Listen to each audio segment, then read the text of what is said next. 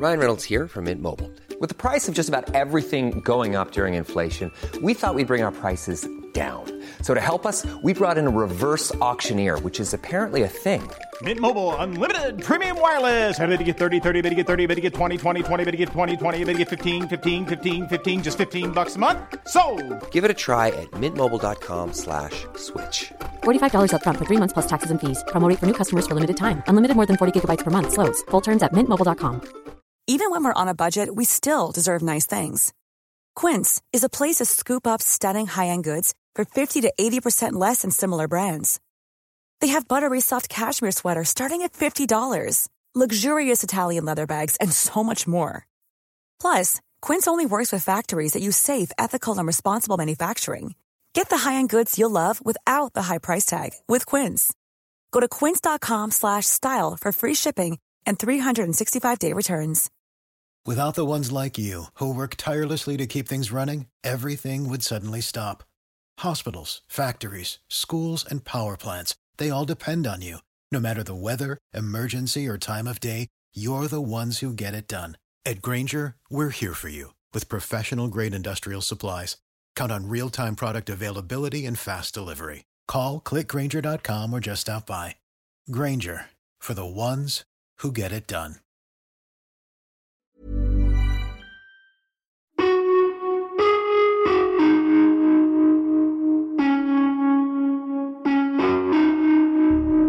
Det var en lite obehaglig känsla att sitta där mitt emot en styckmördare.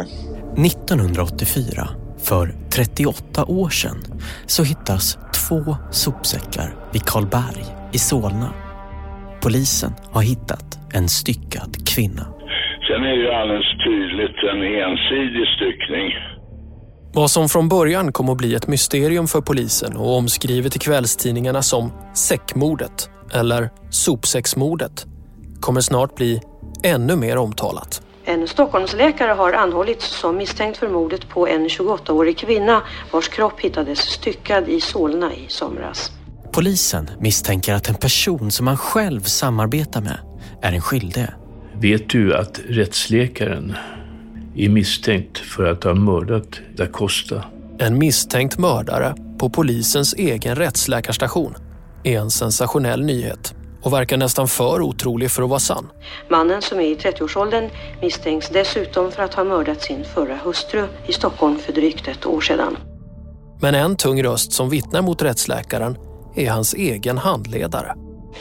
Om ni inte får honom fast, då får ni gärna hänga er allihopa. Det här är Spår. Fallet Katrin da Costa. Med Anton Berg och Martin Jonsson. Och i den här säsongen har vi arbetat med reporten Maria Hansson Bottin. Andra delen, rättsläkaren Theo.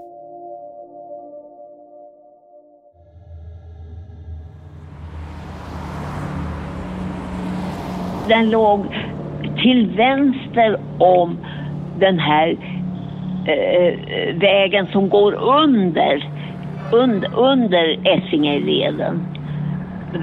Vägen mot Kallberg. Det här är Birgit Degerman. Idag är hon över 90 år gammal. Vår kollega Maria Hansson Bottin, som arbetat med oss den här säsongen, når Birgit över telefon. Och det är om, om du skulle kunna eh, beskriva fyndplatsen, alltså så mycket du minns av det då. 1984 är Birgit Degerman chef för våldsroten i Solna. En polispatrull som ursprungligen har kallats till ett inbrott har blivit varse att det finns några dumpade säckar i ett buskage i Karlberg som luktar väldigt illa. Det, det, är ju eh, träd, en trädbevuxen eh, eh, slänt där. På gamla fotografier publicerade Expressen kan vi se Birgit Degerman i vita kläder stå vid fyndplatsen och prata med en yngre polis. Hon har en fokuserad blick och bär en vit handväska och högklackade skor.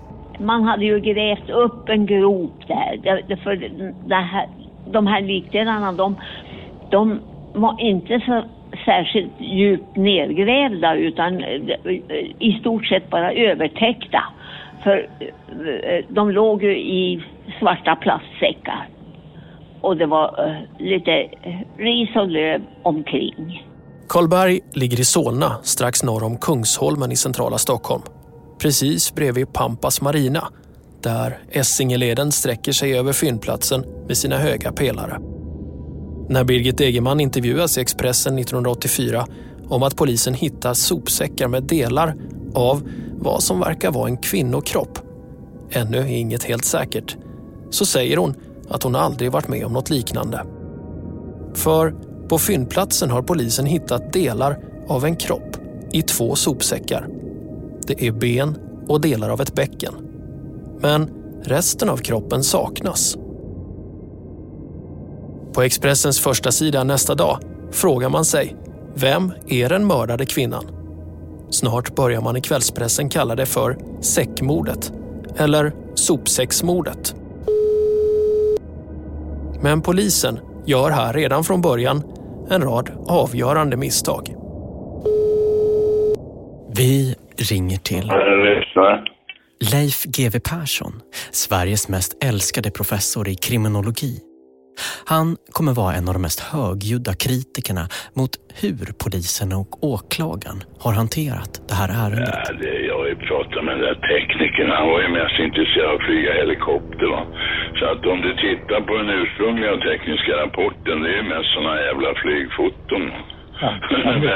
Väldigt lite från själva fyndet.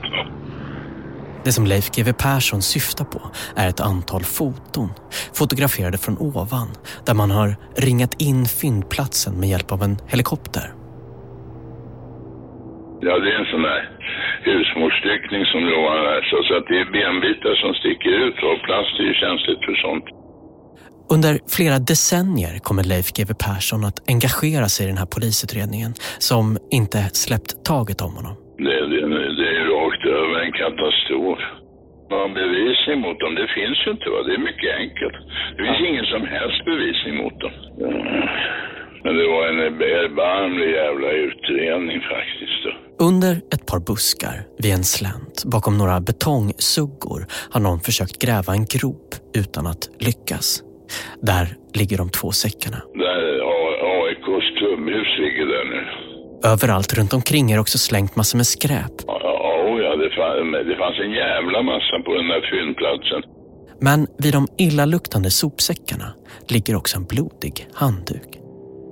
Bland, ja, handduken tog man med sig. Va? Frottéhandduken från... Den var väl inköpt på MEA, tror jag. Polisen bedömer att handduken kom dit i anslutning med sopsäckarna. Senare kommer de också plocka bort hårstrån från handduken. Men sen tappar de bort den. Handduken kan ha försvunnit på Statens kriminaltekniska laboratorium eller försvunnit på posten. Ingen vet. Handduken kommer aldrig att återfinnas. Hade den behållits till idag hade DNA-bevisning kanske kunnat avslöja mer om vem som mördat Katrina Costa. Men 1984 är DNA något avlägset som görs på avancerade laboratorium. Det kommer dröja ännu längre innan DNA blir en vanlig metod inom rättsmedicin. Inne vid rättsläkarstationen så gör man också en rad misstag. Man varken söker igenom säckarna efter fingeravtryck eller väger dem. Och istället spolar man av dem. Kommer jag ihåg att jag sa det, varför vägde ni inte de här säckarna med kroppsdelarna?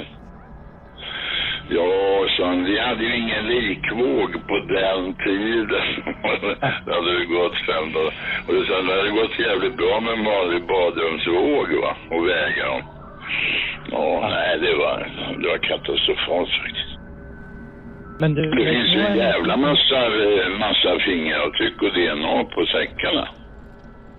Men det är ju förmodligen polisfingrar som har hamnat där senare. De hade ingen susning om sånt där som DNA exempelvis. Uh, och det där med fingeravtryck tycks de ha förbigått med lätt hand. Det är ju en naturlig del att eh, om man hittar en säck på det här sättet med kroppsdelar, att man väger den. Och då kan man ställa sig frågan varför då? Jo, det är ju för att är den väldigt tung så måste ju den personen som har hanterat väskan, eh, hanterat eh, säcken vara ganska, vara så pass stark så att det går. Rösten ni har nu tillhör en annan brottsutredare, Jan Olsson. Det var, var två stycken ärenden som tyngde mig.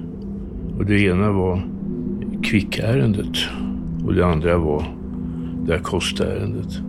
Jan Olsson har gjort sig känd för sitt arbete som chef över gärningsmannaprofilgruppen som var avgörande för gripandet av Lasermannen.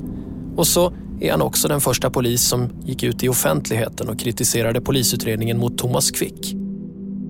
Jan Olsson menade där att polisen hjälpt Quick att erkänna brott som han omöjligen kunde begått. Framförallt kritiserar han utredningen om ett dubbelmord i Norrland. Faktum är att Acosta-fallet och Quick-utredningen tangerar varandra med bara några dagar i just de ärendena. Man hittade första fyndet av kroppsdelar i två sopsäckar vid Karlberg i Solna den 18 juli 1984. Bara fem dagar efter det omtalade dubbelmordet på två nederländska turister skett. I det här tältet det holländska paret, en man och en kvinna, låg och sov när mördaren slog till. Uppe vid sjön Apojaure, väster om Gällivare. Mördaren har kallblodigt skurit sig igenom tältet och dräpt det holländska paret. När de hittades av tre göteborgare sent på fredagskvällen låg de svårt sargade i sina sovsäckar. Tio år senare, 1994, kommer Thomas Quick att erkänna det här mordet för sin terapeut. Ja, det är en person som bär på tidigare traumatiska upplevelser som han eh, agerar ut genom de gärningar som kommer fram. Polisen genomför då en rekonstruktion där Thomas Quick försöker visa hur han mördat de två nederländska turisterna med en kniv.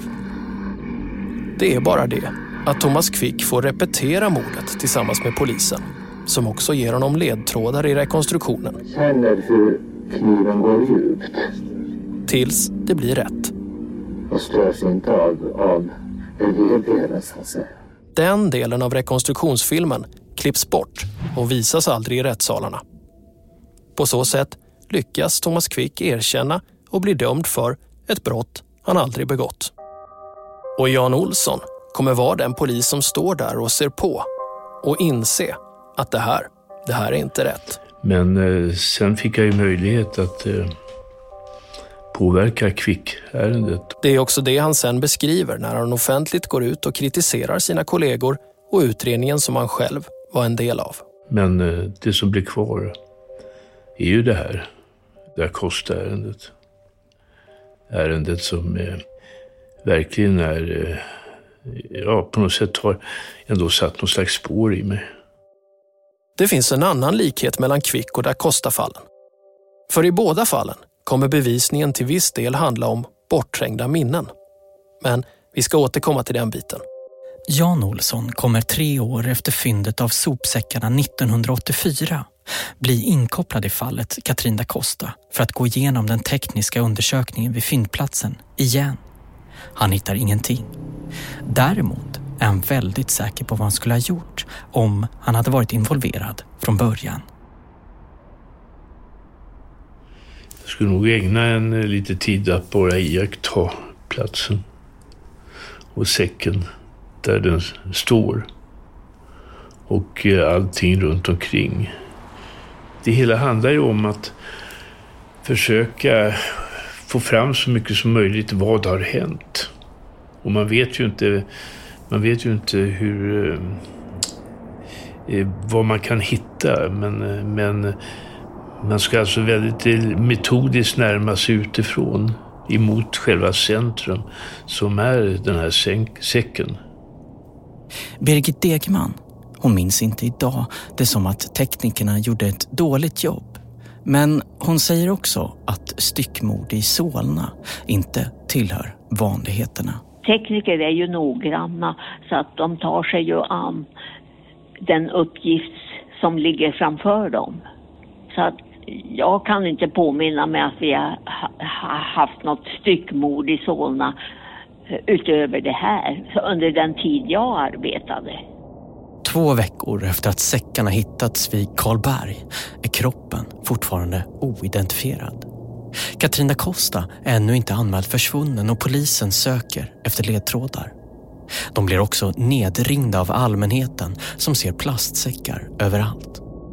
Och samtidigt som polisen försöker identifiera den styckade kroppen kommer en annan avgörande händelse att äga rum. Strax efter lunchtid i början av augusti 1984, några veckor efter fyndet, kommer en man in till polisen i Solna. Han sätter sig i besöksstolen mitt emot chefen för våldsroten, Birgit Degerman. Hon som besökte fyndplatsen i vita kläder, handväska och högklackade skor. Birgit Degerman vet inte nu, men den här mannens tips kommer snart att påverka hela utredningen kring Katrin da Costa. Jag ska berätta då, då den här mannen kom till mig. För mannen kommer till Birgit Degerman i ett helt annat ärende. Det gäller hans dotters död två år tidigare, 1982.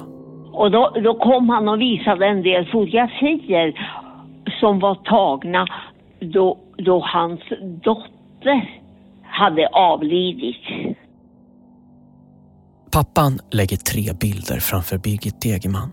De föreställer en ung kvinna. Hon har på sig en svart långklänning, en pälskäp över axlarna.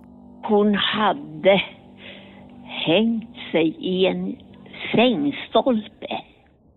Han har tagit med sig bilder som polisens tekniker har tagit efter att hennes make hittat henne död i det gemensamma hemmet. Trots att polisen har utrett hennes död 1982 och rubricerat det som självmord kan inte pappan släppa tanken på vad som har hänt. Han, han ville inte acceptera det. Så att han ansåg att vi skulle titta på det här lite närmare. Att polisen skulle göra det.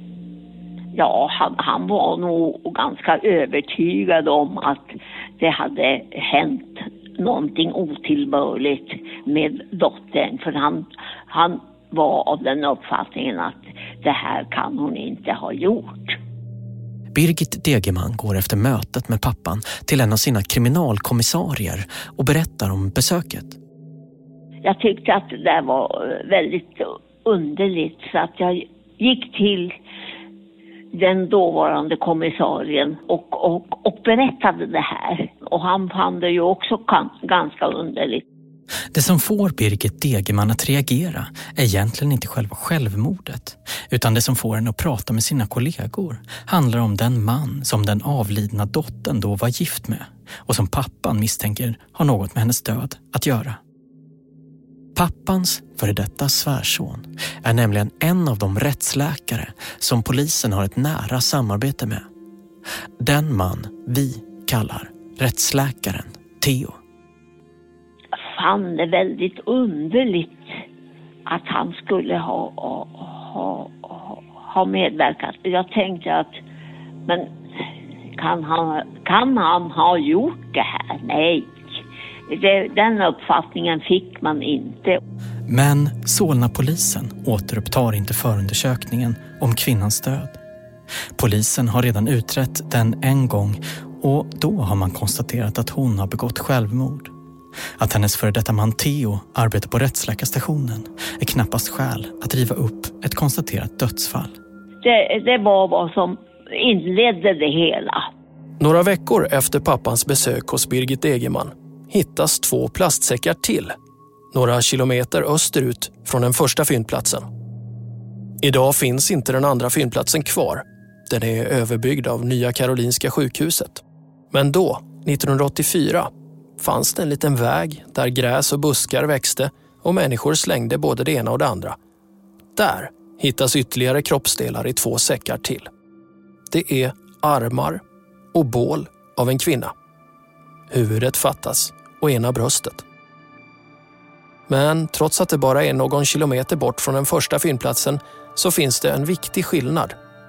Den här fyndplatsen tillhör ett annat polisdistrikt. Så att därmed flyttade utredningen över till Stockholm.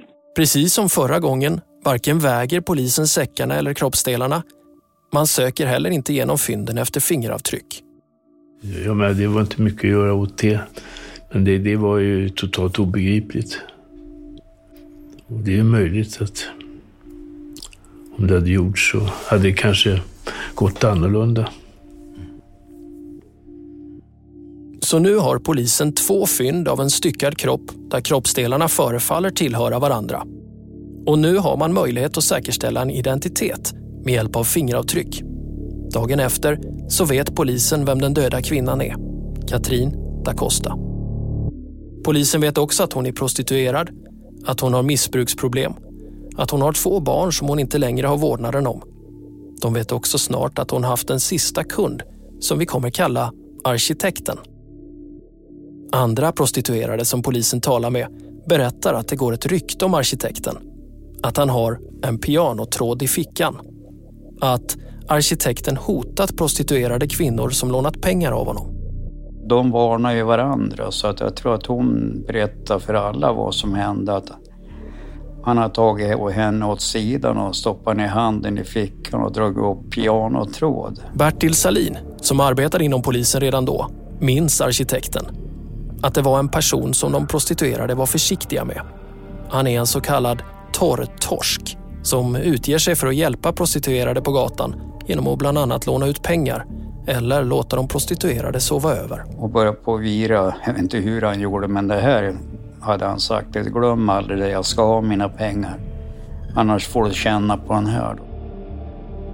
I förhören med arkitekten som finns bevarade, där hörs han inte som misstänkt utan som ett vittne.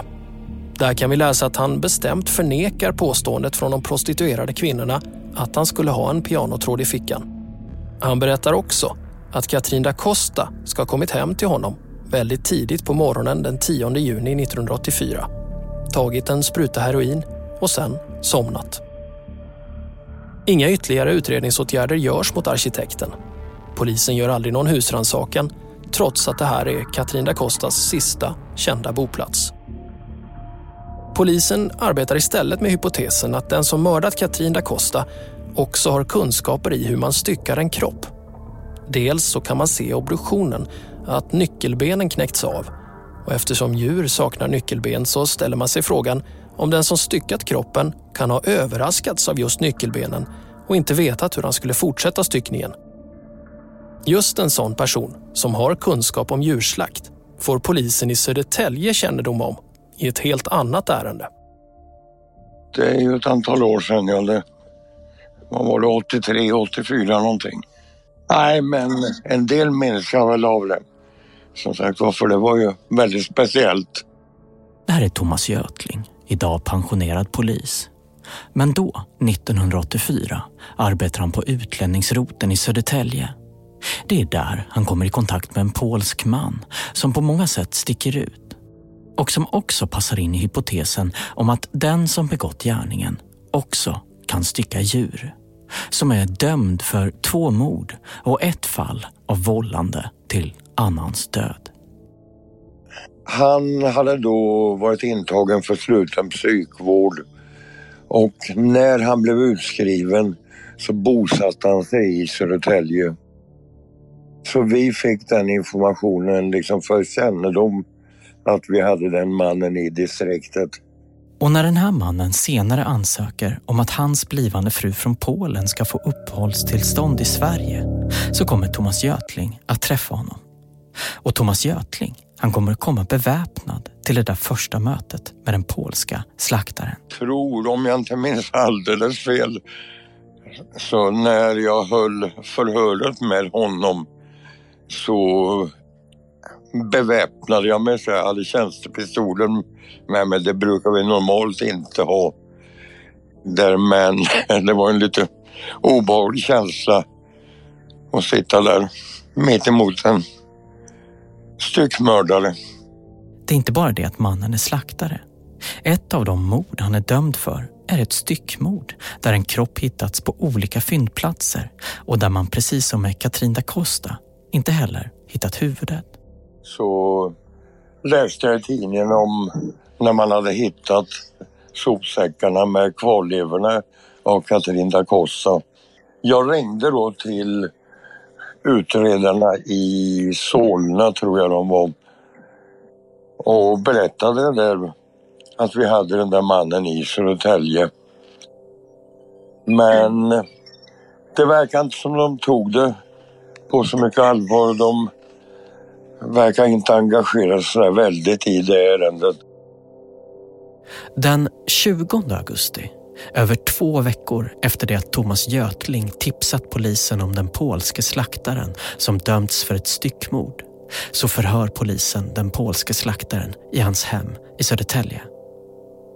Den polske slaktaren berättar då att han sedan i början av juni av en slump träffat en polsk kvinna på ett konditori uppe i Stockholm på Tegnérgatan och att de snabbt flyttat ihop.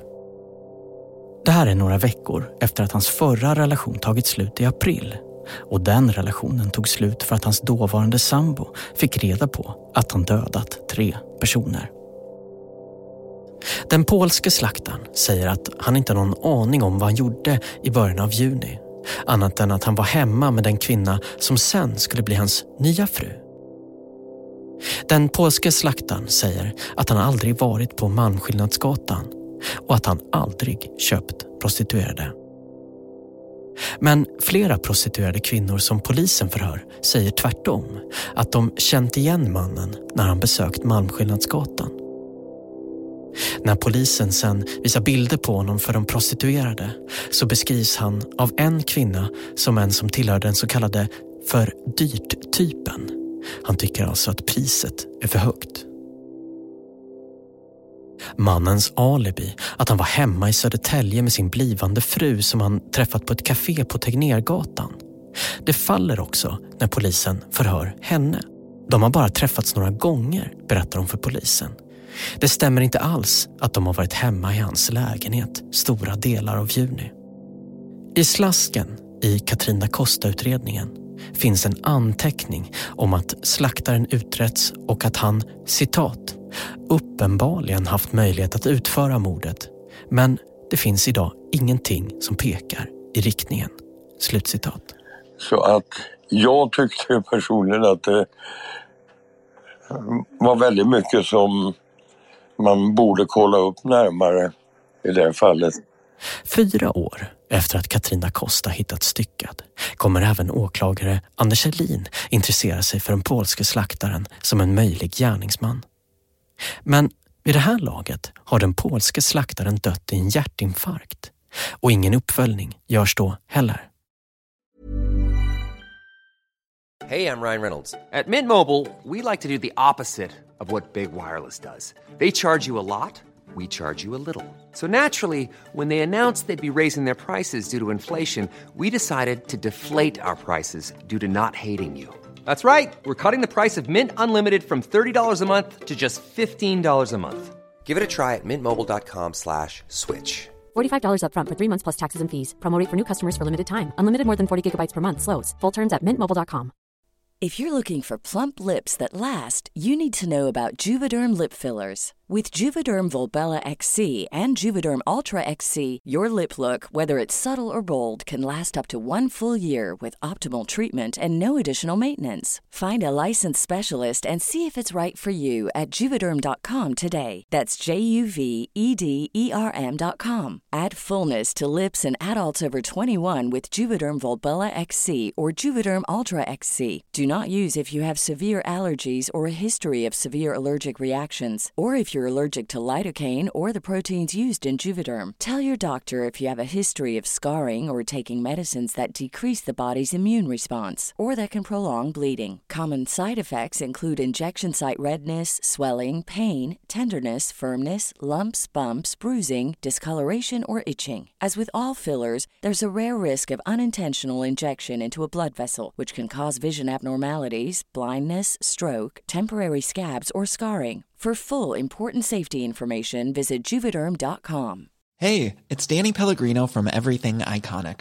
Ready to upgrade your style game without blowing your budget? Check out Quince. They've got all the good stuff shirts and polos, activewear, and fine leather goods, all at 50 to 80% less than other high end brands. And the best part? They're all about safe, ethical, and responsible manufacturing. Get that luxury vibe without the luxury price tag. Hit up quince.com slash upgrade for free shipping and 365 day returns on your next order. That's quince.com slash upgrade. Leif GW Persson, han håller med om att styckningen kan avslöja någonting om den personen som har gjort det. Men han kommer till en annan slutsats än den polisen gjorde då. Sen är det ju alldeles tydligt en ensidig styckning som har genomförts. Alltså att den som har styckat den här kroppen har stått på samma sida av kroppen. Enligt Leif GW Persson talar det här för att styckningen är gjord i ett hem. Vilket enligt min erfarenhet starkt talar för att, att det är den där vanliga badkarsstyckningen eller i duschrum. Och då jobbar man från en sida av utrymmesskäl. Men har du ett obduktionsbord då kan du gå runt och lägga snitten. Där ser man ganska tydligt att de är lagda från samma, samma sida hela tiden. Som ni märker, det finns alltså flera alternativa spår här som polisen valt bort. För hösten 1984 händer en annan sak som för utredningen vidare åt ett annat håll. För pappan, som ni kanske kommer ihåg, till kvinnan som begått självmord, han som tidigare besökt chefen för våldsroten i Solna, Birgit Degerman, han har inte gett upp. Han, han ville inte acceptera det. Så att han ansåg att vi skulle titta på det här lite närmare. Att polisen skulle göra det. För när han inte fick gehör av Solna-polisen och öppna upp fallet om hans dotters självmord, då går han istället vidare till Stockholmspolisen. Skillnaden är nu också att han läst i tidningarna om Katrin da Costa som hittats styckad och till Stockholmspolisen lämnar han över en fyra sidor lång promemoria där han bland annat skriver att han varit verksam inom underrättelsetjänst för Försvarsmaktens räkning sedan flera år tillbaka. Men framför allt så kommer han med en observation som kommer ge eko genom hela utredningen. Mitt emellan, ja nästan exakt de två fyndplatserna, då ligger rättsläkarstationen. Och rättsläkarstationen, det är den plats där hans före detta svärson jobbar, rättsläkaren Theo. Så började det här alltså med svärfaderns tips. Det här är Per Lindeberg. Han är journalist och författare till boken Döden är en man. Och då ska man ju vara medveten om att den här svärfadern, han besökte inte bara polisen utan han besökte också redaktioner och berättade samma historia för dem. Boken började som ett projekt för att granska hur mediernas bevakning av spektakulära brott förhåller sig till verkligheten. Men kom att bli en granskning av själva polisutredningen i da Costa-fallet. Så att det fanns tidigt, innan det här gripandet, en ryktespridning både inom polisen och inom eh, ledande nyhetsredaktioner i Stockholm. Som gick ut på det att en rättsläkare var misstänkt för mord, inte bara styckmord utan också mord på sin egen hustru. När polisen kontrollerar mannen, som pekat ut sin före detta svärson, så visar det sig att han inte alls arbetar för den militära underrättelsetjänsten som han påstått. Han är aktiv inom hemvärnet. Men uppgifterna pappan lämnar om rättsläkaren Theo tar polisen ändå på allvar. Skvallret på eh, våldsroten i Stockholm om den här unga rättsläkaren och hans döda hustru. Det fortsatte liksom på en sorts lågintensiv nivå bland de poliser som av någon anledning tyckte att det var svårt att samarbeta med den här rättsläkaren. Det som var känt om honom det var ju det att han var oerhört noggrann och oerhört uppfylld av sitt jobb. När poliserna går ut på Malmskillnadsgatan för att prata med kvinnorna där tar de nu också med sig ett fotografi på rättsläkaren tillsammans med andra kända våldsmän som de vill fråga de prostituerade om. Och det visar sig att det finns kvinnor på gatan som känner igen rättsläkaren Theo. Och då började man fokusera all sin verksamhet just på den här mannen och la alla andra spår åt sidan. Vilket fick en fullständigt ödeläggande betydelse för resten av polisutredningen. Det var företrädesvis på kvällen och natten som vi gick på, på gatan och, och träffade tjejerna. En av de poliser som är med och frågar runt på Malmskillnadsgatan, han heter Pim Martinsson. Och han berättar många år senare om det här under en av alla rättegångar som har hållits i fallet. Vi hade alltså en, en, eh, ett fotokollage på om det var 10-15 bilder. Eh, där rättsläkaren fanns med på, på den ena och eh, anledningen till att rättsläkaren fanns där var just utifrån de misstankarna som Stockholmspolisen hade innan. Men förutom att de prostituerade sett rättsläkaren Theo på Malmskillnadsgatan och att han antagligen då köpt sex så kan polisen inte binda rättsläkaren Theo till Katrin da Costa. Ingen har sett de två tillsammans. Rent generellt kan jag säga att det gav väldigt lite. Eh, det gav totalt sett så hittar vi aldrig någon koppling mellan Katrina Costa och rättsläkaren. Katrina Costa lämnar också efter sig en telefonbok. Där finns det namn och nummer till ett antal läkare som har skrivit ut narkotikaklassade mediciner till henne. En del av läkarna har Katrina Costa också haft som kunder. Men inte heller i telefonboken finns rättsläkaren Theos namn med. Men trots att det finns så lite, nästan inget, som binder eller talar för att rättsläkaren Theo har något med mordet eller styckningen att göra, har ryktet börjat gå inne på polishuset. Du gick genom en korridor där på min arbetsplats var det en kollega som sa Vet du att rättsläkaren är misstänkt för att ha mördat en person? En person som heter da Costa. Och eh, jag blev ja, förvånad. Jag fick en ytterst egendomlig känsla. Kriminalteknikern Jan Olsson är på väg att vittna i en rättegång kring ett mord som både han och rättsläkaren arbetat med. Och även om rättsläkaren ännu inte känner till de misstankar som har riktats mot honom så har han börjat känna av att människor runt omkring honom börjar bete sig annorlunda mot honom. Och sedan går jag ner till eh, rådhuset och där träffar jag honom. Han ska också vittna i samma mål. Och eh, han börjar prata med mig och säger att i det här ärendet så har det varit helt fel och konstigt. Man har inte berättat för mig vad som, hur utredningen har gått och gett mig information som normalt sett han brukade få. Och jag hade svårt att ja, svara på det där. Jag sa att ja, jag, jag känner inte till någonting om det. Jag var avvisande och tyckte att det var ytterst obehagligt. Att här står jag och, eh, mitt emot mig står en person som är misstänkt för mord. Och eh, ja, gått bakom ryggen på oss och eh, gjort någonting sånt här. Så, någonting så otäckt som, som det handlar om. Så det var en väldigt konstig känsla. Och ryktet om att en rättsläkare är misstänkt sprider sig inte bara bland poliser utan även till rättsläkarens arbetsplats. Det är polisen själva som informerar rättsläkaren Theos handledare Jovan Reis om sina misstankar.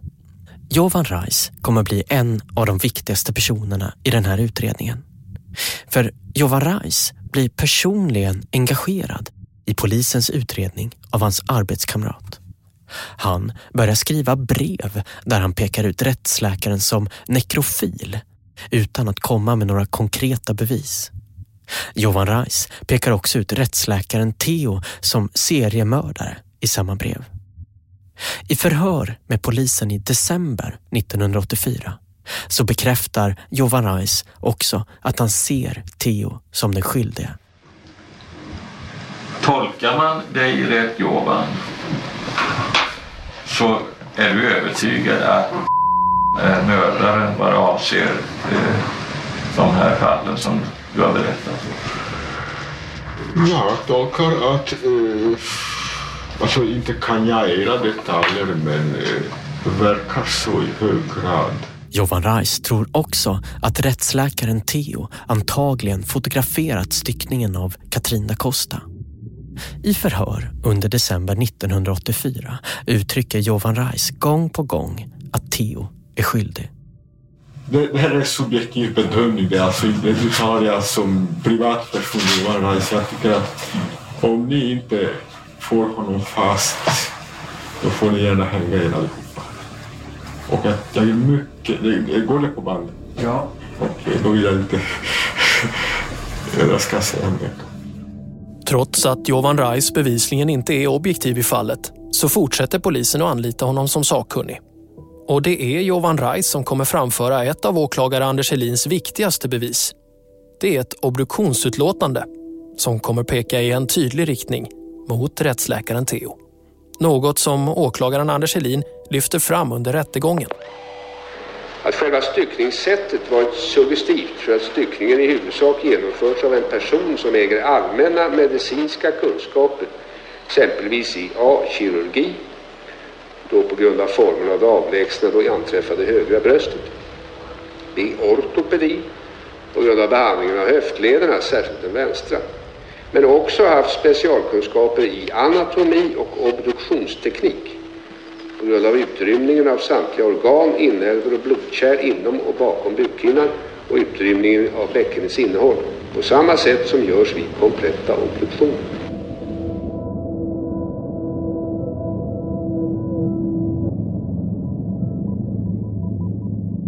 Jovan Reis menar i sitt utlåtande att mordet och styckningen genomförts av personer med sadistiska och nekrofila böjelser. Rice skriver också att fynden tyder på att da Costa avlidit antingen genom strypning, trubbigt våld mot huvudet eller skarpt våld mot halsen. Detta konstaterar Rice alltså trots att man inte har hittat huvudet. Spår har bett Jovan Rice om en intervju för att fråga honom om han själv ser något problem med att vara sakkunnig i en rättsprocess som man som privatperson engagerar sig i. Men Jovan Rice skriver till Spår via mail att han har sagt sitt kring fallet. Han har inte någonting att tillägga eller ändra. Det finns ingenting som binder, så det finns ju ingen teknisk bevisning. Drygt fyra månader efter att Katrin da Costa identifierats har polisen två fyndplatser som hanterats bristfälligt. Polisen har också uppgifter om att rättsläkaren gått till prostituerade. Och rättsläkarens handledare, Jovan Reis, tror personligen att rättsläkaren kan vara involverad. Men polisen har inte så mycket mer annat än Jovan Reis utlåtande. Än så länge finns det ingenting som kan knyta Theo till fyndplatserna annat än den före detta svärfaderns observation om att rättsläkarstationen där han jobbar ligger nära fyndplatserna. Men att Theo just är rättsläkare ska ställa till det för polisen. För hur länge ska en mordmisstänkt rättsläkare få fortsätta samarbeta med polisen i brottsutredningar? När man hade kommit fram till eller slutet på november så var det på det sättet att man hade varit tvungen att redovisa för rättsläkarstationen och även för Socialstyrelsen vad man hade kommit fram till när det gällde rättsläkarens sexkontakter. Och när Socialstyrelsen fick klart för sig att de hade en rättsläkare som troligen hade köpt sex på gatan så bestämde sig Socialstyrelsen för att nu måste vi stänga av den här läkaren och undersöka vad som faktiskt har hänt. Problemet för polisen är att de vill hålla utredningen hemlig så länge som möjligt. Om, om rättsläkaren nu fick klart för sig att det pågick en, en, en, polisutredning då skulle han ju kunna undanröja alla eventuella spår som fanns av sin brottsliga verksamhet. Så i det läget så bestämde sig polisen för att chansa. Trots att det är osäkert om bevisningen kommer hålla för häktning och åtal anhålls rättsläkaren Theo. Polisen slår till en måndag morgon på hans arbetsplats, rättsläkarstationen i Solna, vilket samma kväll blir en ekonyhet. En Stockholmsläkare har anhållits som misstänkt för mordet på en 28-årig kvinna vars kropp hittades styckad i Solna i somras. Mannen som är i 30-årsåldern misstänks dessutom för att ha mördat sin förra hustru i Stockholm för drygt ett år sedan. Han har nekat till båda morden. Men man hoppades att en undersökning av rättsläkarens bostad, hans arbetsrum, hans bil skulle kunna ge de fysiska spår som man behövde för att kunna säkra någon teknisk bevisning. Polisen kommer inte hitta någon teknisk bevisning någonstans. Men i kvällstidningarna vid den här tiden får man en bild av att polisen har skuggat rättsläkaren när han har gått till prostituerade på Malmskillnadsgatan. Prostituerade som då också tipsat polisen om rättsläkaren. De ska ha sagt, menar man i Kvällsposten, att rättsläkaren är en obehaglig person som de borde titta närmare på. Det verkade så troligt, så väl underbyggt att det här var en person som polisen hade goda eh, anledningar att eh, misstänka. Men när spår går igenom polisutredningen stämmer inte det här. Polisen har inte spanat på rättsläkaren. Polisen har inte sett rättsläkaren på Malmskillnadsgatan alls under den här perioden. Och det är inte de prostituerade som får polisen att börja misstänka honom.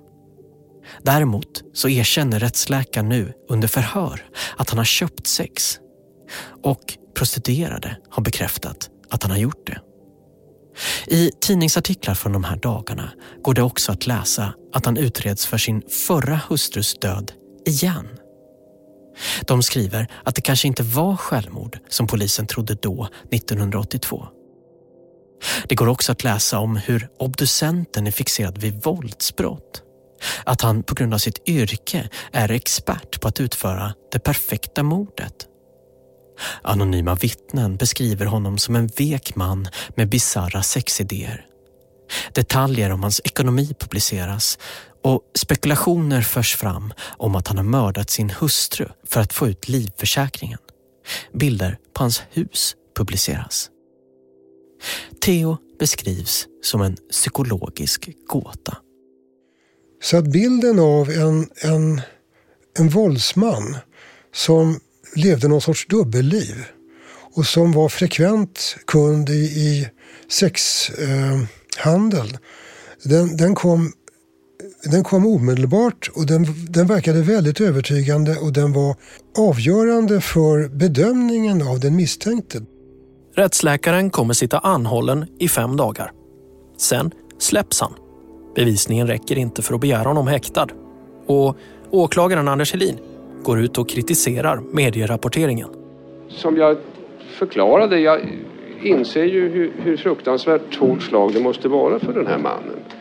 Det här som nu har hänt. Hela hans framtid, oavsett utgången i den här utredningen, kommer ju vara spolierad. Jag antar att han är oskyldig. Men borde ni så att säga inte rannsaka er själva innan ni rannsakar pressen? Vilka är vi?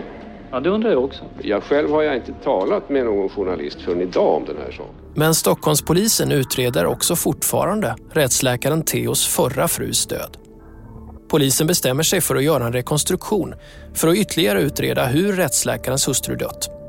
Det var nämligen rättsläkaren Theo själv som ringde till polisen från lägenheten där hon hittats död. Polisen skickade då, 1982, poliser från tekniska roten för att undersöka dödsfallet. Vi hör Jan Olsson igen. De gjorde en ordentlig undersökning. Och de eh, bandade in och gjorde alltså, hade minnesanteckningar från olika detaljer runt omkring. Och eh, de var mycket, och en av dem var eh, en person som var väldigt erfaren, och erfaren och eh, man hade då inte några brottsmisstankar. På grund av den ordentliga tekniska genomgången 1982 så tror polisen sig nu, genom att försöka återskapa vad som hänt, kunna avgöra om det ligger någonting i pappans oro om att dotterns död inte utretts ordentligt. I samband med utredningen om självmord 1982 ska rättsläkaren nämligen berättat att han först kom hem till deras gemensamma lägenhet och då inte kommit in eftersom säkerhetskedjan legat på. Hans hustru hade sagt genom dörren att hon ville vara i fred och han tyckte det lät som att hon var påverkad av något. Han lämnar då lägenheten och kommer tillbaka senare. Men nu svarar hon inte. Och säkerhetskedjan är fortfarande på. Ändå kom han in i lägenheten och lyckas ringa polisen. Vilket man nu, 1985, en gång för alla vill undersöka. Är det möjligt?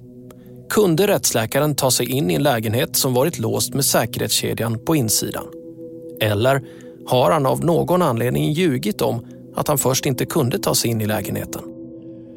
Men nu gjorde man den här eh, eh rekonstruktionen och en av anledningarna var att eh, Eh, rättsläkaren berättade hur han hade fått upp dörren till lägenheten genom att gå in genom eh, brevinkastet. Och då började rekonstruktionen med det och det vis, då visade han att det gick att göra som han hade berättat. Att han kunde öppna dörren på det sättet. Det rättsläkaren gör är att stoppa upp en skruvmejsel genom brevinkastet och med den peta bort säkerhetskedjan. Det var så han menar att han tog sig in 1982 och det är så han visar att man kan komma in nu under rekonstruktionen. Och i lägenheten hade vi då, jag hade fått låna lägenheten av den som nu hyrde lägenheten och eh, där hade vi ställt en säng, eller samma säng som hade funnits här och eh, där kvinnan hade återfunnits. Och eh, ja, vi gjorde försökte rekonstruera alla delar via de foton och annat som fanns. Och, och det hela blev på det sättet att, att eh, efter, när det var klart, så satt jag på sängen och då satte sig Johan Reis där också på sängen. Och, och han förklarade då att ja, det, här, det här är ju inget brott. I en almanacka som låg på skrivbordet i vardagsrummet hade hans hustru skrivit Aj dö, sköt om dig. Att hon skrivit aj dö istället för adjö kommer att förbrylla polisen som låter utföra handstilsprover. De talar för att det är hon själv som skrivit. I efterhand kommer det också visa sig att hon tagit en stor mängd lugnande tabletter som hon svalt tillsammans med alkohol, troligen vermouth. Nej. Vi var ju helt övertygade om att det här är, det här är, det här är ett tragiskt självmord. Och eh, rättsläkaren var ju där. Och satt han där och eh, satte sig på en stol. Och sen kom jag ihåg att han tittade på mig. Ungefär som att, ja, han gör någonting. Eller, han kände så. På kvällen sen så försökte han begå självmord.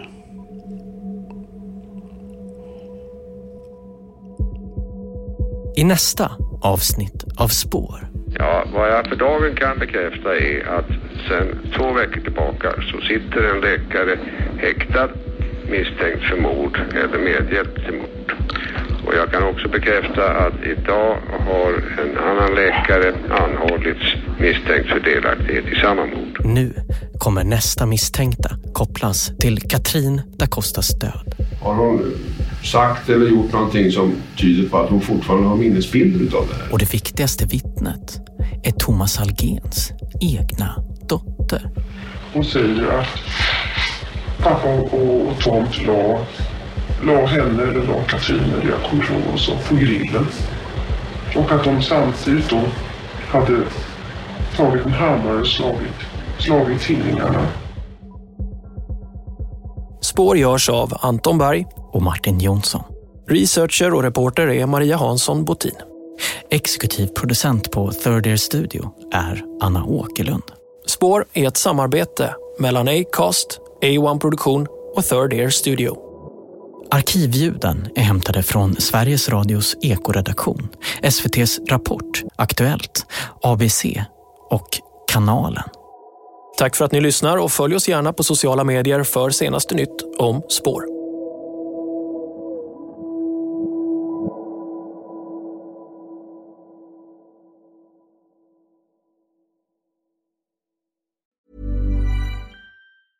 Hey, it's Danny Pellegrino from Everything Iconic. Ready to upgrade your style game without blowing your budget? Check out Quince. They've got all the good stuff shirts and polos, activewear, and fine leather goods, all at 50 to 80% less than other high end brands. And the best part? They're all about safe, ethical, and responsible manufacturing. Get that luxury vibe without the luxury price tag. Hit up quince.com slash upgrade for free shipping and 365 day returns on your next order. That's quince.com slash upgrade. Save big money when you start your next project today at Menards. Convert your current recessed lighting with energy saving LED downlights from Fight Electric. They're bright and install easily in just minutes. They also go from regular lighting to nightlight mode with just a simple flip of a switch. Save big on all Fight lighting products now at Menards. Shop our lighting options today in store and on menards.com. Save big money at Menards. Without the ones like you, who work tirelessly to keep things running, everything would suddenly stop. Hospitals, factories, schools, and power plants, they all depend on you. No matter the weather, emergency, or time of day, you're the ones who get it done. At Granger, we're here for you with professional grade industrial supplies. Count on real time product availability and fast delivery. Call clickgranger.com or just stop by. Granger for the ones who get it done.